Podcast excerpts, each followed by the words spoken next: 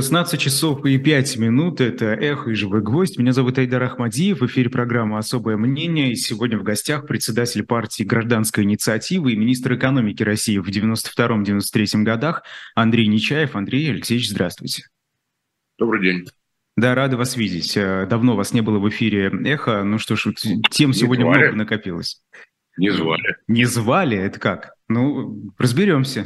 Разберем. Ну, видите, сегодня у нас целый час в прямом эфире есть обсудить все, что происходит, а происходит много всего интересного. Но прежде чем э, перейдем, давайте отвлечемся на рекламу, чтобы потом Э, не прерываться. А успейте купить книгу «Деньги России. История платежных средств от шкурок и слитков до копеек и рублей». О чем может рассказать монета? Деньги – это история всего человечества. Золотые, серебряные, старинные, современные. Все они несут в себе историю нашего государства. Они были свидетелями переворотов, потрясений, они менялись внешне, теряли и обретали заново свою ценность. Все э, об этом в книге «Деньги России» на shop.diletant.media. Пока есть она в наличии. А, я, я знаю, она пользуется спросом, вы можете ее заказать э, в два клика shop.diletant.media, покупая книгу у нас и заказывая в любую точку планеты, где бы вы ни находились. Вы помогаете нашей работе, что сегодня крайне важно. Ну, а если ничего из э, э, того, что есть в книжном магазине, вам не понравится, можете э, просто задонатить. QR-код где-то надо мной. Для российских карт один, для иностранных карт другой. Можно подписаться на ежемесячные пожертвования. Это э, здорово вам, нам помогает. Э, спасибо всем, кто это делает и смотрит нас. Андрей Алексеевич, э, я, я предлагаю Я начать... присоединяюсь к вашим призывам. Я сам Спасибо. недавно купил у вас книжку. Даже Чем так. Спасибо. Спасибо вам огромное, да, это очень важно, правда. Я хочу начать э, с того, что происходит на поле боевых действий, но мы с вами подробностей не знаем, э, просто можем догадываться. Да? Это контрнаступление, которое то ли началось, то ли не началось. Военкоры, так называемые, сообщают еще со вчерашнего вечера, буквально в панике, чуть ли не в истерике о том, что это уже происходит. Э, Минобороны отрицает. Вот сейчас они говорят о каком-то там продвижении, наступлении, что-то подобном. Вы знаете, что вот на фоне всего этого интересно? Евгений Пригожин такая, э, значит, политическая единица, так ее назовем, да, непонятная, э, который сейчас позволяет себе все больше и больше критиковать э, руководство кадровых военных. Вот он написал даже письмо Шойгу, министру обороны, пригласил его в Бахмут оценить все, что там происходит лично. Но мы знаем его критику в адрес министра. И скажите, вот чем и показателен ли вообще этот конфликт, о чем он нам говорит? Ну, что касается наступления, то тут пока э, больше вопросов, чем ответов. Э, я смотрел э, сегодняшние сводки. Ну, у нас сейчас такой новояв появился. Минобороны в целом объявила, что попытки контрнаступления отбиты, но на каком-то направлении они переместились на более выгодные рубежи, вот так деликатно сформулировано. Ну, то есть в переводе на русский язык с новояза, значит, видимо, все-таки там куда-то отступили. Но э, с точки зрения последствий, конечно, важный результат. Если это будет продвижение там войск э, Украины на 5-10 километров, это одна история. Если они освободят какую-то достаточно значительную территорию или, например, выйдут к границам Крыма, это уже будет другое э, геополитическое положение – Поэтому тут, как говорит э, Алексей Алексеевич Венедиктов, будем наблюдать. Э, да, это, это правда так, будем наблюдать. А вот что касается Пригожина, который все же в этой истории а, да. фигурирует каждый день, вот что, что с ним, да, это показательно, что сейчас вот такой публичный конфликт, что ли, образовался? Ну, вы знаете, мы только ведь по слухам я в Кремле давненько не был, а, а официально, вот как член правительства был 30 лет назад, у меня в этом году юбилей, как я покинул российское правительство. А, вот, а, поэтому я не знаю нюансов отношений Пригожина с президентом, и есть ли эти отношения вообще. Ну, все мы видели фотографии, где он обслуживает какой-то банкет, или человек, похожий на него, обслуживает какой-то банкет, за что он получил э, кличку повар Путина, но что там, что там на самом деле, непонятно.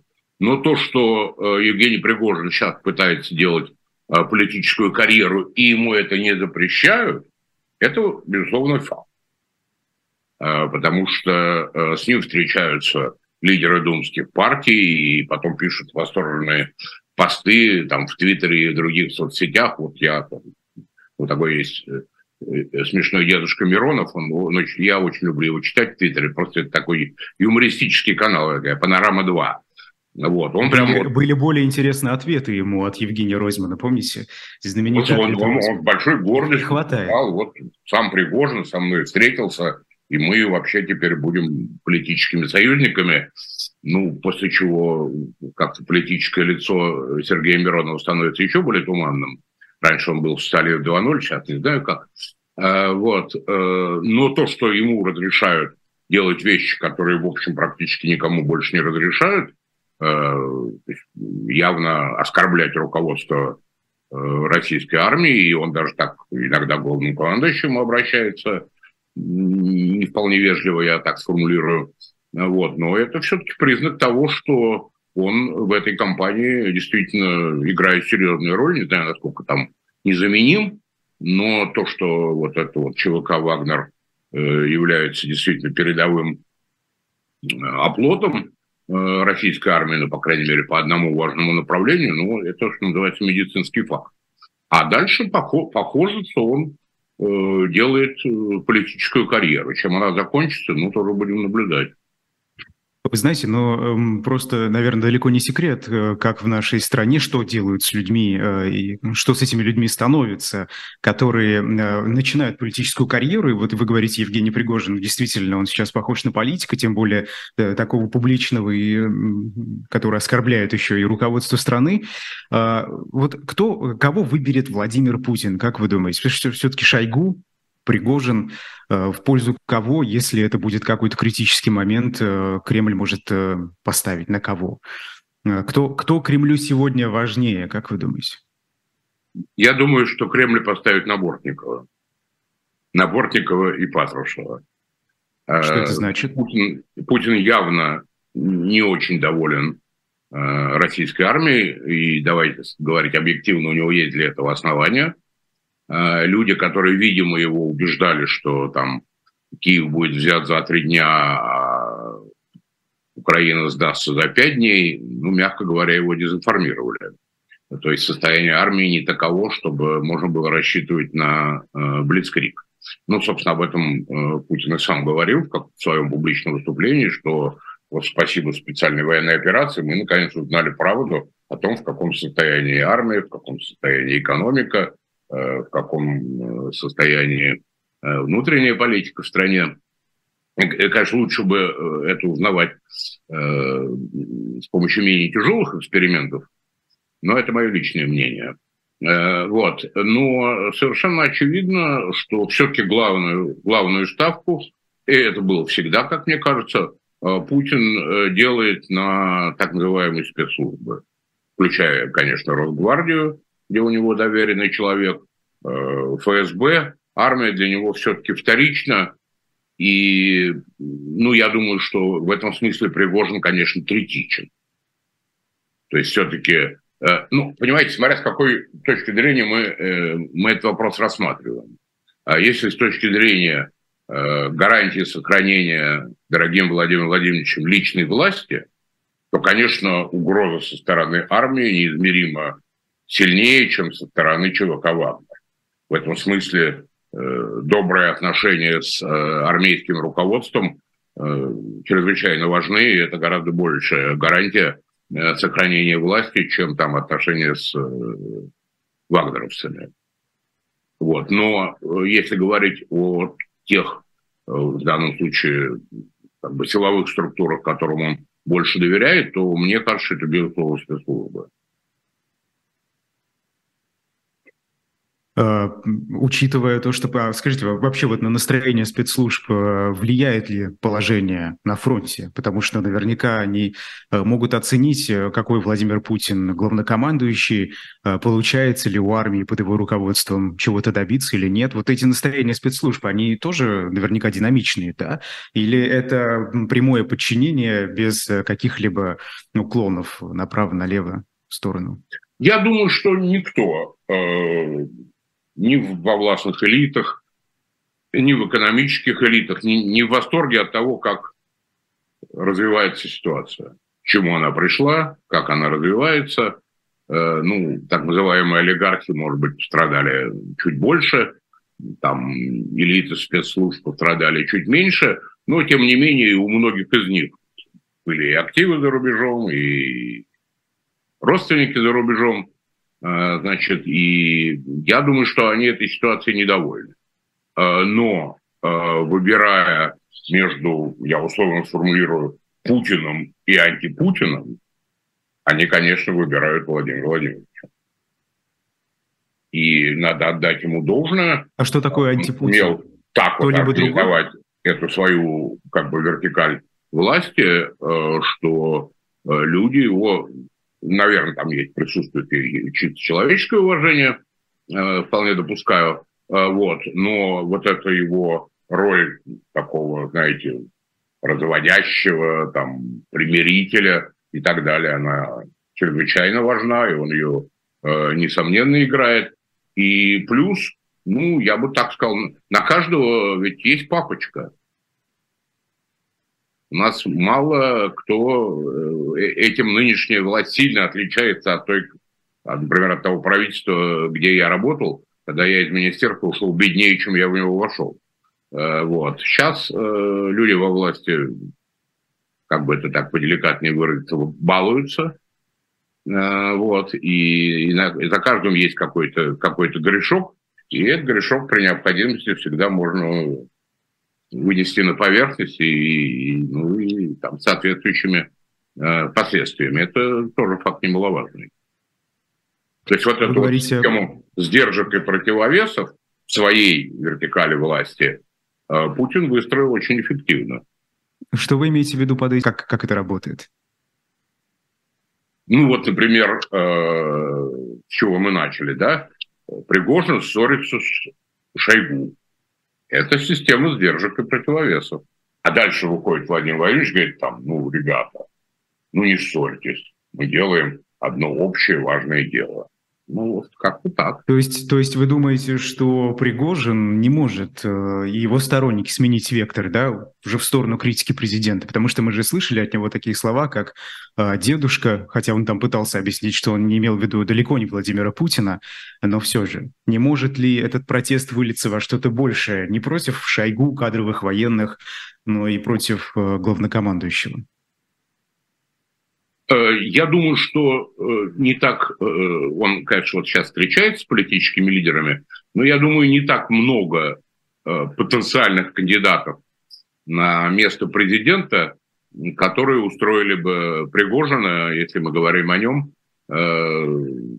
так, чтобы он сохранил свое влияние, свои позиции, свои финансовые возможности и так далее.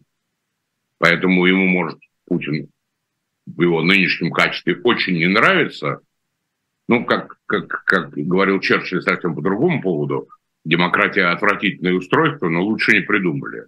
Ну вот я думаю, что эта ситуация в данном случае а, Путина и многих представителей властной элиты. Владимир Владимирович их очень расстроил, но человек, который может прийти ему на смену, даже из их числа, будет для них гораздо хуже, опаснее и непредсказуемее. А, то есть э, нам не стоит ждать пока транзита власти, потому что, я напомню, да, в следующем году уже, как ожидается, пройдут президентские выборы, а, ничего такого не будет до них. Ну, вы имеете в виду шарфик и табакерку?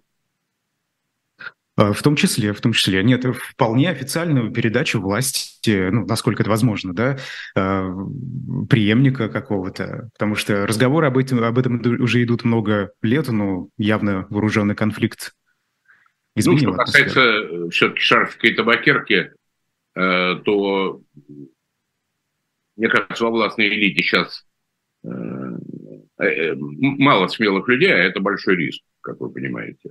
Они, а, они, конечно, недовольны нынешней ситуацией, но в целом они очень довольны тем, как сложилась жизнь. И, и идти на какие-то риски вообще потери всего нынешнего благополучия, я думаю, что никто, никто из них не готов. Э, вот. А найти э, консенсусную замену, ну вот, я не политолог, я все-таки экономист, но я вот не, не вижу такой фигуры, которая бы устроила и Патрушева, и Шойгу, и Герасимова, и никто Гантова Пригожина, и, и, и крупные региональные элиты, и, и олигархов. Если вы видите, ну вот намекните. Это, а... это упаси Боже, не, не означает, что э, я придерживаюсь точки зрения э, российской пропаганды, которая внушает широкой публике, э, что Путин незаменим. Безусловно, заменим, и есть достаточное количество вполне адекватных э, политических лидеров, э, которые были бы гораздо более успешными президентами. Так, пожалуйста, кто? Вот, я думаю, я был бы лучше. А, значит, мы, мы говорим сейчас о том... А, Вы видите себя президентом? Мы, мы говорим о том, кто мог бы в рамках существующих правил игры устроить э, вот, нынешнюю правящую лигу. Вот там я такого кандидата не вижу. А кандидат, который победит на равных, свободных, демократических выборах, точно их не устроит. А о тех временах, когда вы работали э, в правительстве, вот Мария Снеговая из Центра стратегических исследований международной политики пишет про коррупцию, я, я прямо ее процитирую, в текущих условиях коррупция – это хорошо, чем больше ее в России, тем больше разворованы, ничего не работает, тем меньше людей они убьют. Я не думаю, что без коррупции не было бы Путина. Кто-то подобный Путину был бы все равно. А я в исследованиях показала, что те же а, геополитические идеи и амбиции, что и у Путина, доминировали в элитах наверху российской власти и в 90-е. Собственно, вот давайте э, начнем с коррупции, закончим 90-ми. Э, скажите, наличие коррупции сегодня это действительно плохо для российской власти? Потому что вот, например, ей оппонирует Пархоменко, который говорит, что э, качество производства да, никак не страдает совершенно в России, просто люди больше берут денег из бюджета, кладут часть в карман, часть пускают на производство той же военной техники, с чем Снеговая не согласна. Вот в данном случае вы какой точки зрения придерживаетесь? Я абсолютно убежден, что коррупция – это очень плохо. А, это делает экономику э, менее эффективной, а, это существенно усложняет многие экономические процессы, потому что э, предприниматель должен ориентироваться не только на налоговую систему, не только на э, регулятивные требования, которые предъявляет государство, но еще иметь в виду коррупционный налог мне нравится термин.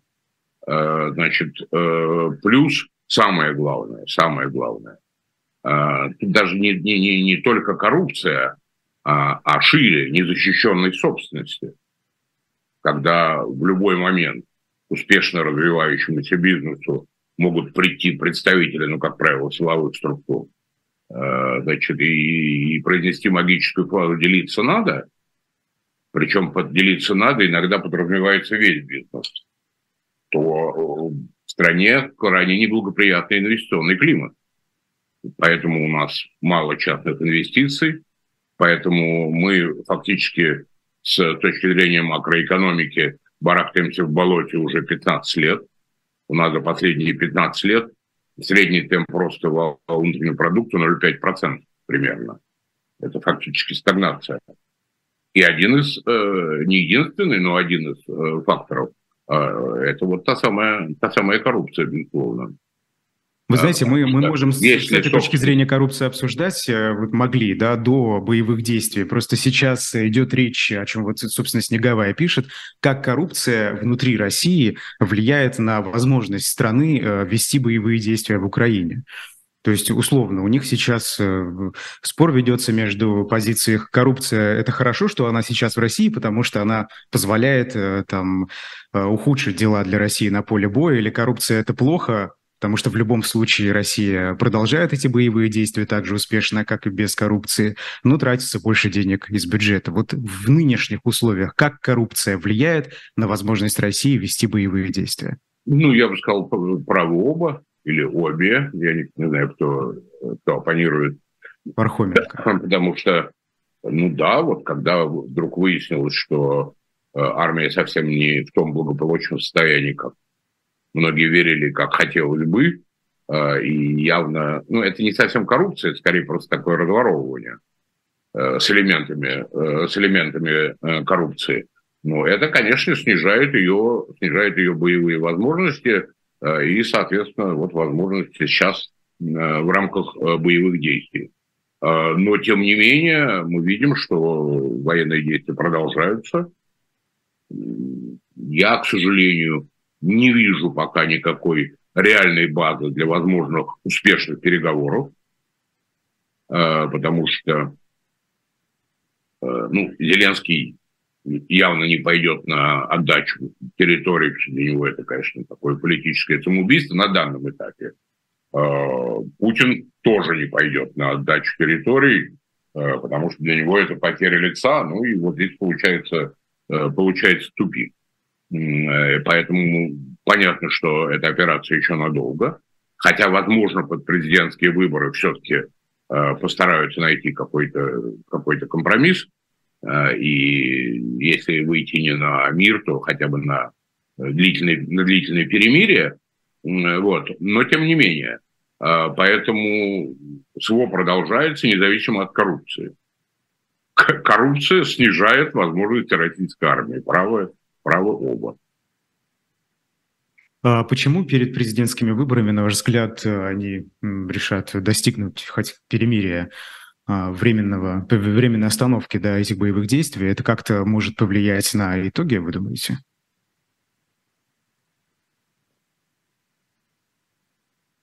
Ну, я, конечно, думаю, что э, итоги, итоги э, предсказуемы, и полагаю, что вы думаете так же. Э, там вопрос, интересно, какими администрации президента видят эти выборы, то есть какое число кандидатов будет допущено, какие кандидаты. Вот. Но уже известно из СМИ, что, скажем, региональным руководителям э, даны указания какие должны быть результаты э, по регионам задействующего президента. Значит, дальше вопрос, вот, кто получит оставшиеся э, четверть. Но тем не менее, тем не менее, э, ситуация, когда, я уже сказал, экономика барахтается в болоте 15 лет, уровень жизни там с небольшими скачками, и то непонятно, реально или усилиями очередного руководства Росстата – Э, уровень жизни стагнирует или падает. В целом, опять-таки, падение с конца 2012 года минимум, даже по официальным данным. Если мы берем официальную инфляцию, хотя экспертные оценки многократно выше официальной инфляции, но и тем не менее э, падение уровня жизни 15-20%. Поэтому я думаю, что администрация, конечно, конечно, волнуется. А когда вот к этому падению уровня жизни добавились еще э, человеческие жертвы, ну, конечно, там Соловьевы, Скобеевы и прочие будут э, убеждать публику, и какая-то часть публики будет этому верить, что во всем виноваты Байден, Зеленский и, там Олаф Шольц. Но тем не менее, тем не менее, какая-то, я думаю, значительная часть публики начинает читать затылок и говорить, что же такое происходит цены растут, реальные доходы снижаются, соседа убили. Ну а чего бояться? Чего соседа бояться? убили, племянник вернулся э, одноногий. Что-то мне не нравится. То, что в стране происходит, говорит себе этот человек. И вот, э, безусловно, они боятся, что число таких людей будет э, достаточно большим. Отсюда усиление политических репрессий, отсюда усиление э, давление на любое, даже не на оппозицию, а просто на любое инакомыслие. Но, знаете, это ведь тот случай, когда клапан-то может и сорвать, если пар слишком копится. И я думаю, что они эти риски понимают. И в этом смысле э, провести э, выборы гладко, убедительно, э, значит, в сравнительно спокойной обстановке, это, конечно, задача, которую бы им хотелось решать.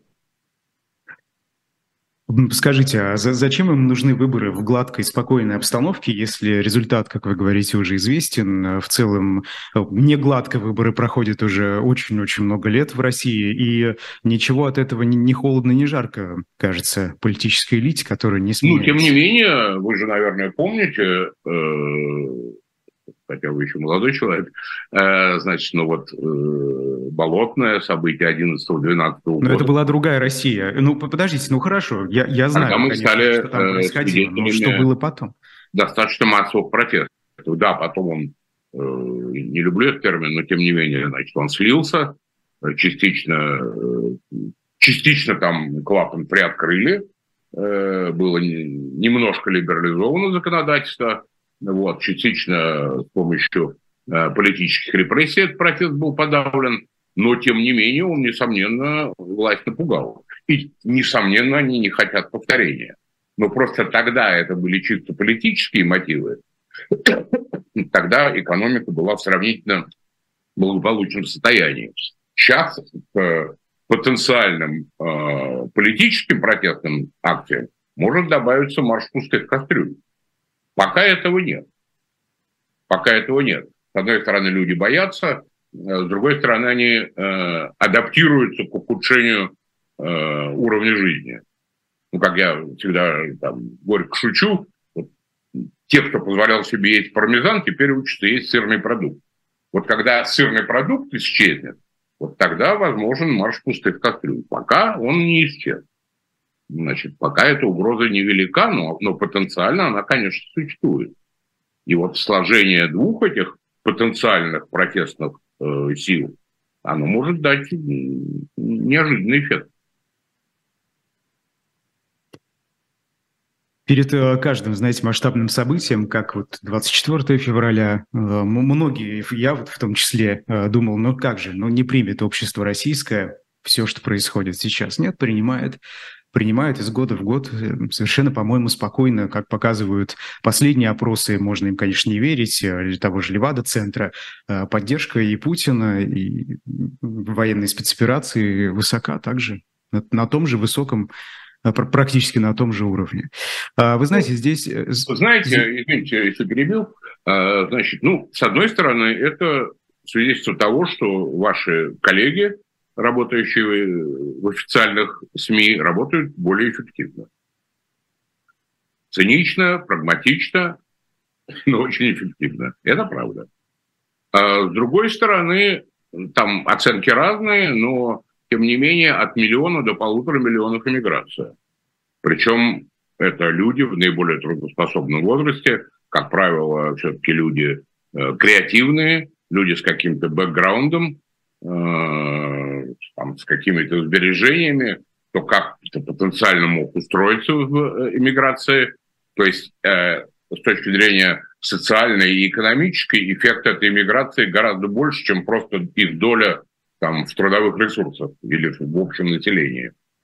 Э, и ну, сейчас я не знаю вообще, кто, кто и какие опросы э, делает, э, э и как они делаются, на, на, насколько можно им верить. Ну, мне вот когда эпизодически звонят, мы проводим опрос, я говорю, спасибо, я дали.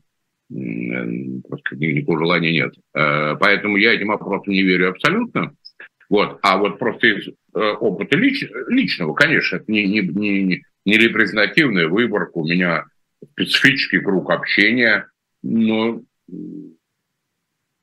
вокруг меня очень мало людей, которые в восторге от ситуации, и, и более того, э, значит, э, вот скажем, там, у меня на работе в начале были такие, мы сейчас можем повторить. Сейчас как-то вдруг вот уже наступает разочарование. И все говорят, ой, может, как бы вот, миру мир. Разочарование в чем или в ком? В том, как развивается ситуация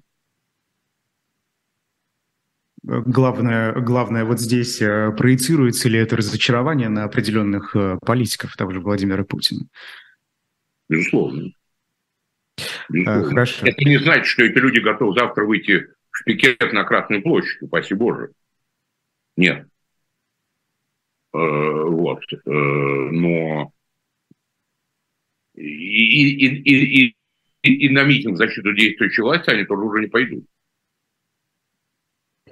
Возвращаясь к Марии Снеговой, все же это касается того периода э, российской истории, когда вы э, непосредственно работали в правительстве министром экономики. Вот что она пишет. Я опять же ее процитирую.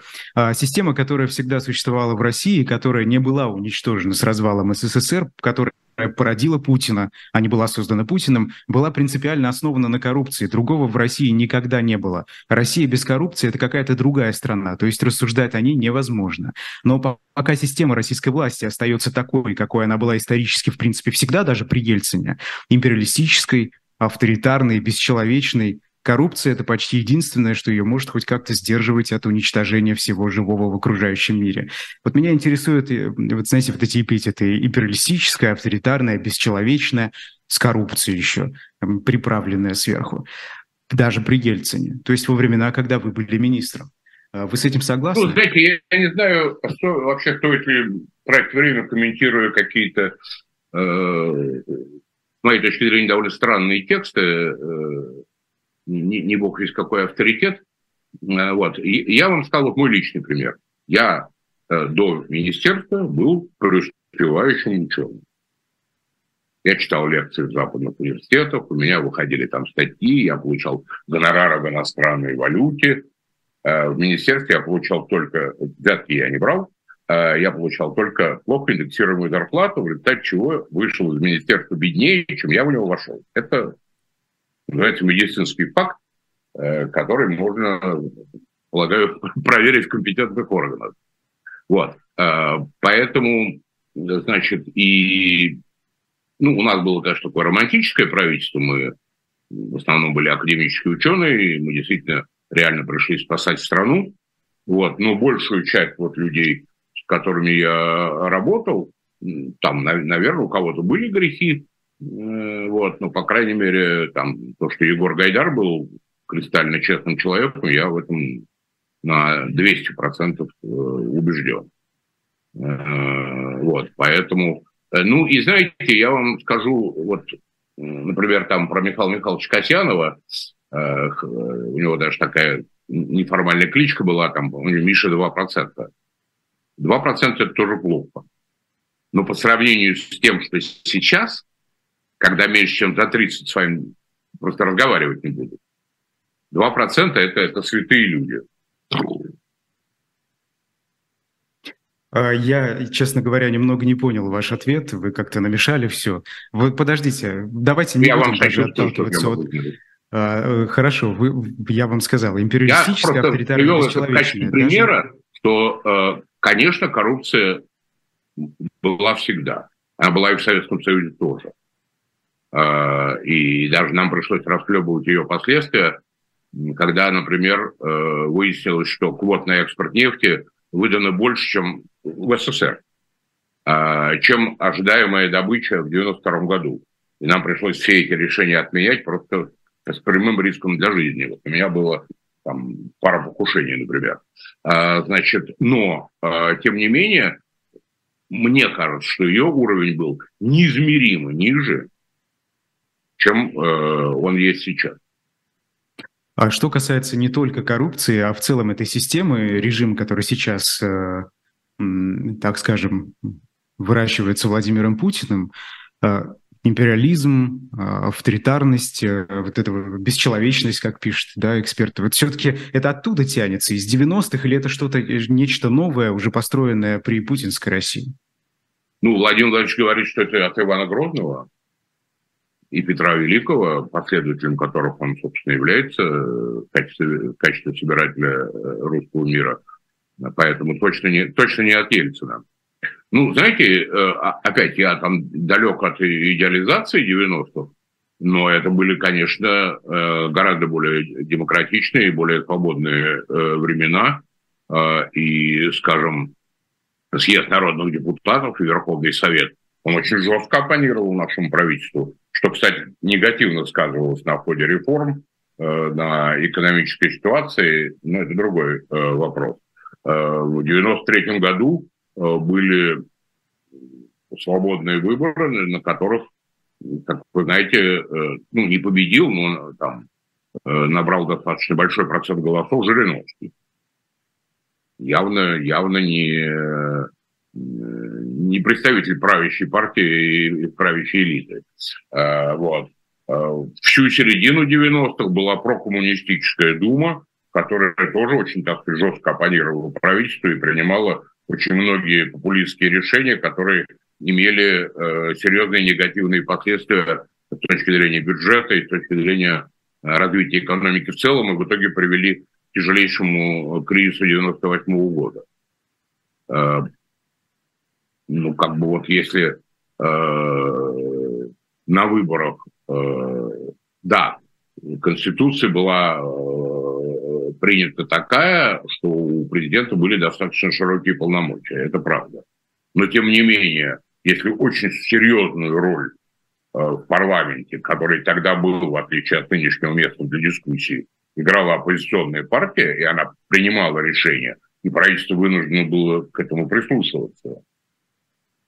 Да, под угрозой распуска они там утверждали премьера, э, там, того же Черномырдина, э, даже на следующем этапе э, Кириенко, вот. Но, тем не менее, правительство вынуждено было реагировать на эти решения Думы, где серьезную роль играли коммунисты и другие оппозиционные силы.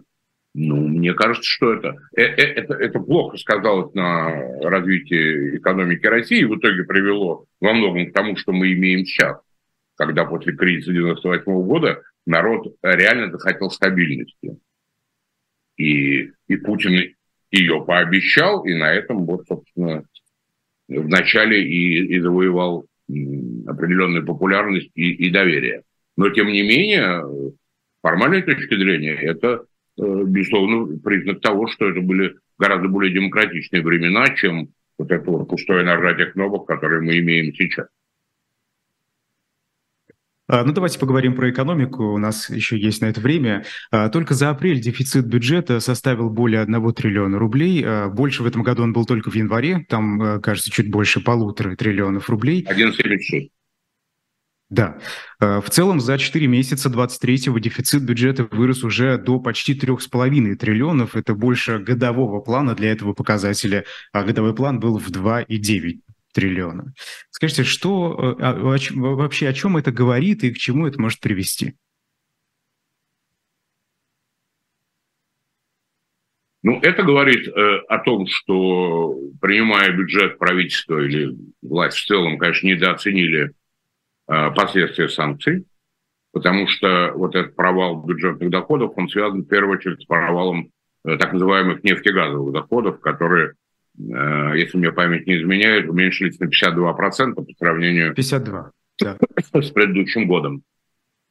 Это, это, это просто обвал, и, и пока не видно, э, за счет чего они могут каким-то образом быть компенсированы. Правительство, правда, сейчас повысило, фактически повысило налог на нефть, что она будет теперь э, рассчитываться для налоговой базы не по реальным ценам продажи, а по некоторым условным ценам, которые устанавливает правительство, э, там, вводя фиксированный дисконт э, к цене нефти сорта бренд. Ну, такой бенчмарк для мирового нефтяного рынка.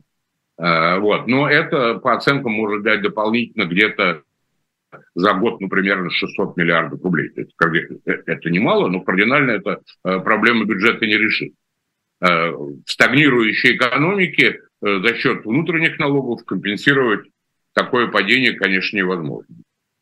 Поэтому правительство вот идет на разного рода э, ухищрения, вот, ввели новый нефтяной налог, э, теперь законодательно ввели вот то, что, э, помните, раньше, значит, бизнес просто, ну, давайте называть вещи своими именами, обязали, обязали дать денег, теперь это... Так называемые windfall taxes, да. Да, это теперь, значит, законодательно закрепили, как некое такое вот а это не поможет. Налог на особое положение. Ну, опять это там 250-300 миллиардов, а, как вы только что сказали, э, дефицит только за апрель составил триллион.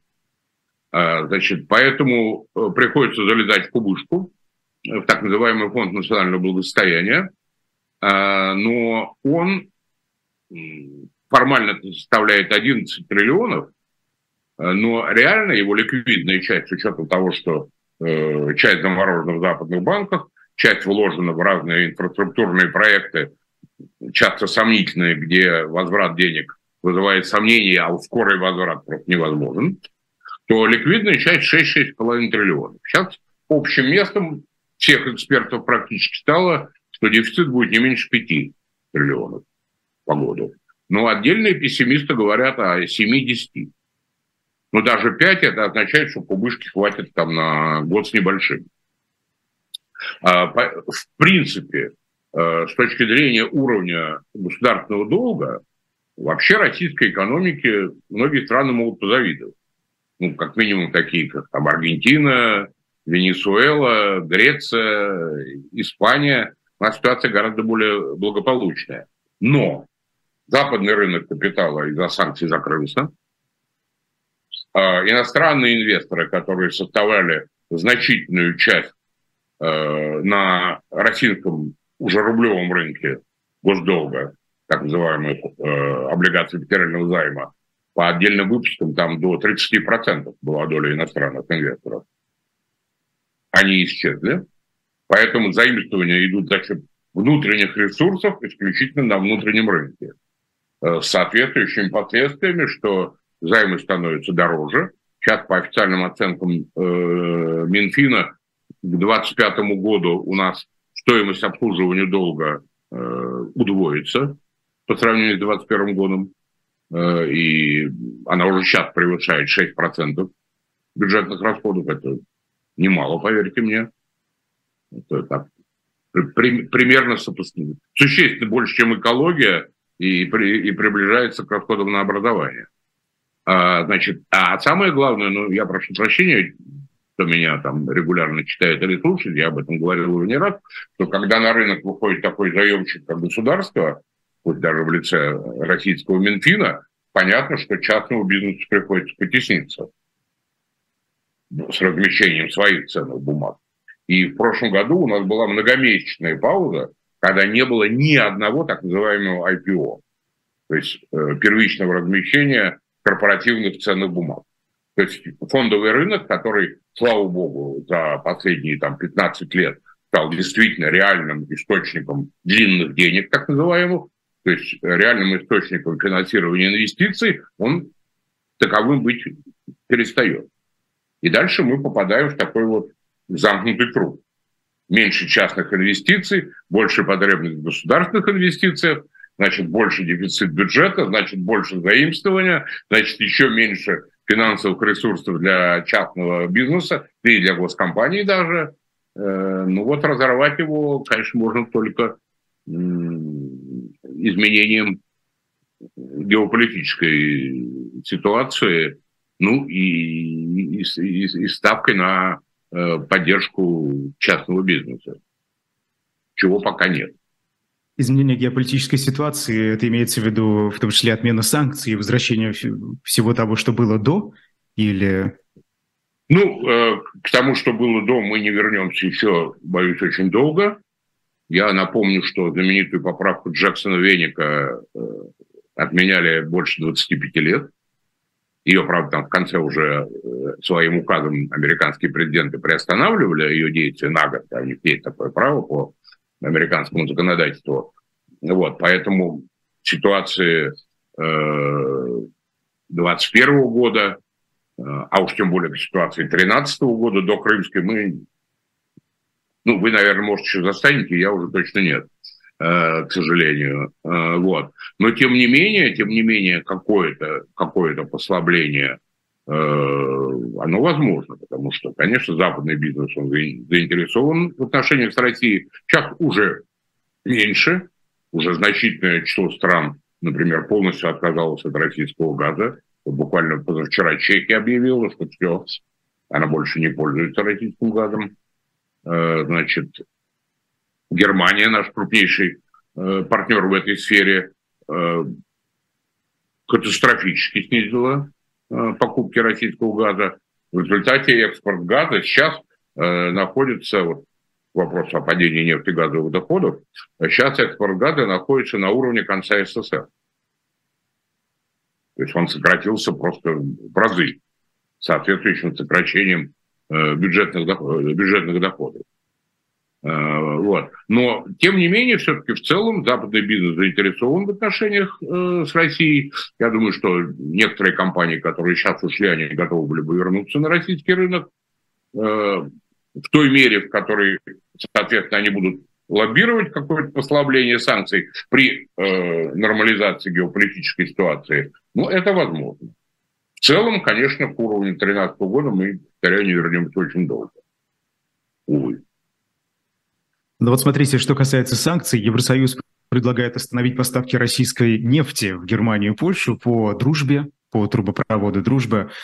Собственно, исключение, вот как Bloomberg передает, хотят сделать для Венгрии, Чехии и Словакии, но все же а, обсуждается одиннадцатый пакет санкций, да, а, где, например, Газпром банк хотят отключить от SWIFT, а, ввести, кстати, санкции в отношении некоторых китайских компаний и компаний из других стран, которые помогают обходить якобы санкции антироссийские. К чему это приведет? Есть ли действительно сейчас у Евросоюза остались ли инструменты, санкционные инструменты, чтобы а, повлиять на российскую экономику, как-то усугубить эту ситуацию? Или уже ну, все, что можно, сделано? Вы, вы, вы в одну кастрюлю сложили э, два э, принципиально разных продукта. Э, ситуация в нефтегазовой сфере, она уже такая скверная, что кардинально хуже она не будет. Э, значит, ну, закроют они поставки э, э, по дружбе, значит, да, нефть сократится, но все равно вот в части нефти удалось переключить потоки на Индию, Китай. Значит, когда вот я говорю о том, что западный бизнес все-таки он заинтересован в России, вот классическим примером является то, что происходит сейчас. Они, Евросоюз в смысле, ввели санкции против российских нефтепродуктов, дальше Россия поставляет нефть в Индию, Индия ее перерабатывает и нефтепродукты поставляет на европейский рынок. Ну, потому что понятно, что без нефтепродуктов Европа а, остаться не может. И на это закрывают глаза. В принципе, та же российская нефть. Другое дело, что Россия вынуждена за это платить гигантским дисконтом к мировой цене нефти. Мы ее продаем где-то на 30 долларов дешевле, э, чем мировая цена. А традиционно разрыв между Брент и Юров был там 2, 3, ну 5, 7 долларов, но, но не 30, 35, как сейчас. Поэтому мы несем, конечно, э, просто прямые, прямые потери, но, но тем не менее, тем не менее, здесь замечание произошло. Вот где очень серьезная опасность, и что интересно, э, тут наши, даже так называемые друзья, союзники, э, почти однопартийцы, значит, в общем, тоже начинают уже такую двойственную политику проводить. Э, я имею в виду э, позицию Казахстана. Президент Такаев приехал на праздник Победы, был на параде. Ровно в эти же дни правительство Казахстана приняло решение ужесточить контроль за параллельным, так называемым параллельным импортом и э, включая даже импорт из Узбекистана, который прошел через территорию Казахстана. Э, и вот эксперты утверждают, что э, мы можем, ну или лишиться, или за счет э, логистических издержек цена резко возрастет, скажем, на многие электротехнические товары. Сименса, Боша и так далее. Ну, кому интересно. Но цена возрастет, но полки не опустеют. Была по этому все равно большая, останется в России. Большая статья. Вот. И сейчас они э, делают ставку больше не на расширение санкций, а на вот так называемые вторичные санкции. То есть за усилением контроля за третьими странами, которые формально к санкциям не присоединились, э, но с тем, чтобы они э, не нарушали американские и европейские санкции в части их продукции.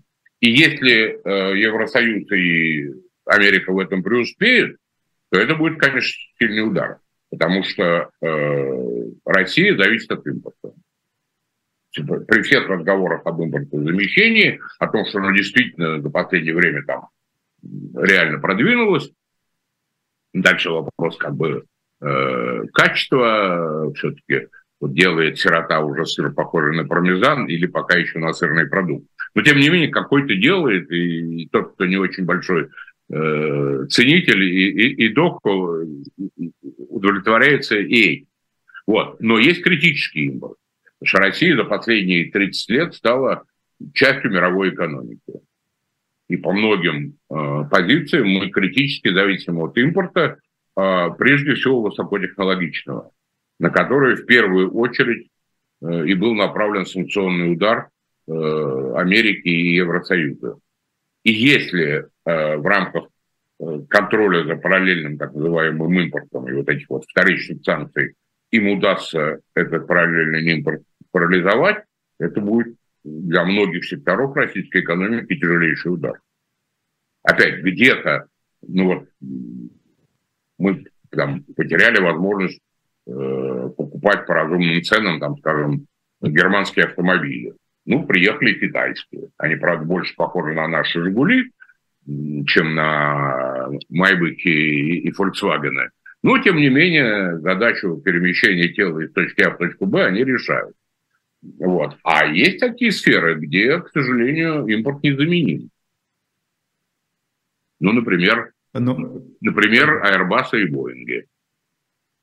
Э, э, это да. Но скажите, помните, когда только боевые действия начались, э, экономисты многие прогнозировали, что в России начнется дефицит из-за санкций, но в итоге это все не сбылось, коротко говоря.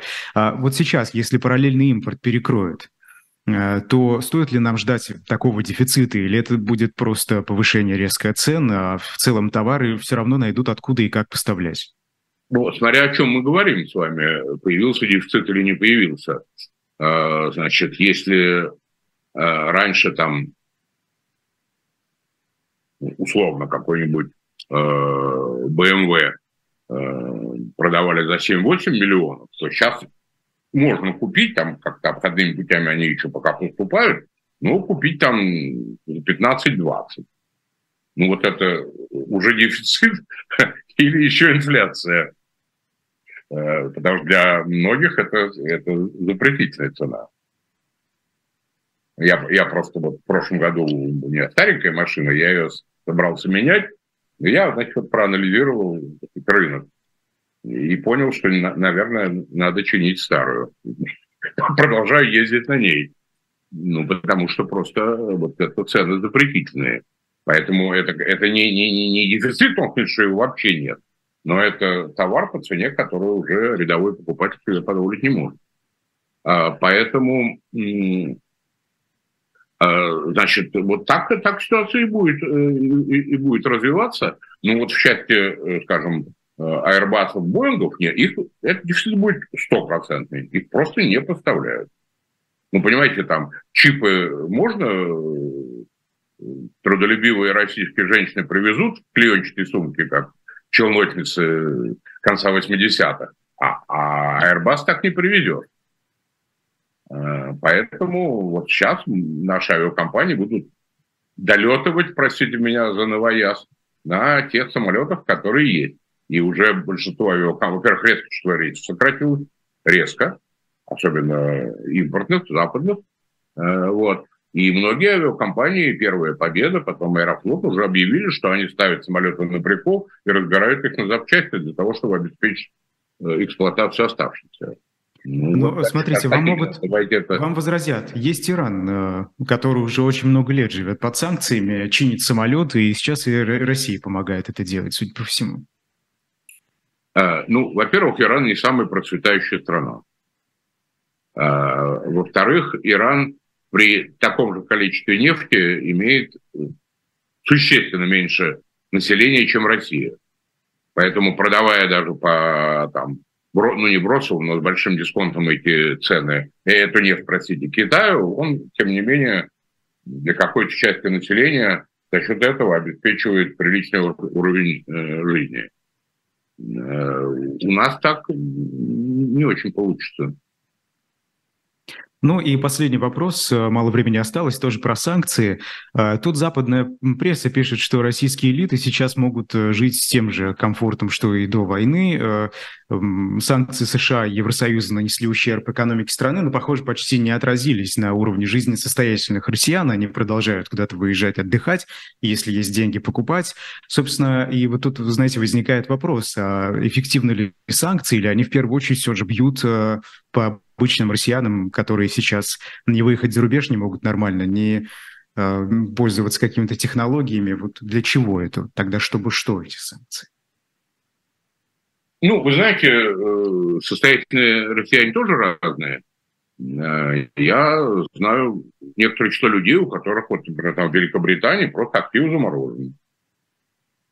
Ну, вот один мой давний еще университетский приятель, не буду называть фамилию, российский олигарх, э, живет сейчас в доме своего дедушки в Прибалтийской республике, до этого проживавший в Лондоне. Вот. Ну, вообще, вообще, вот эти э, санкции, я об этом говорил и даже э, говорил вот там европейским послам, когда перед ними выступал, э, значит, они в значительной степени ударили по среднему классу. Кто, кто летал за рубеж? Средний класс. Кто пользовался западными карточками? Средний класс.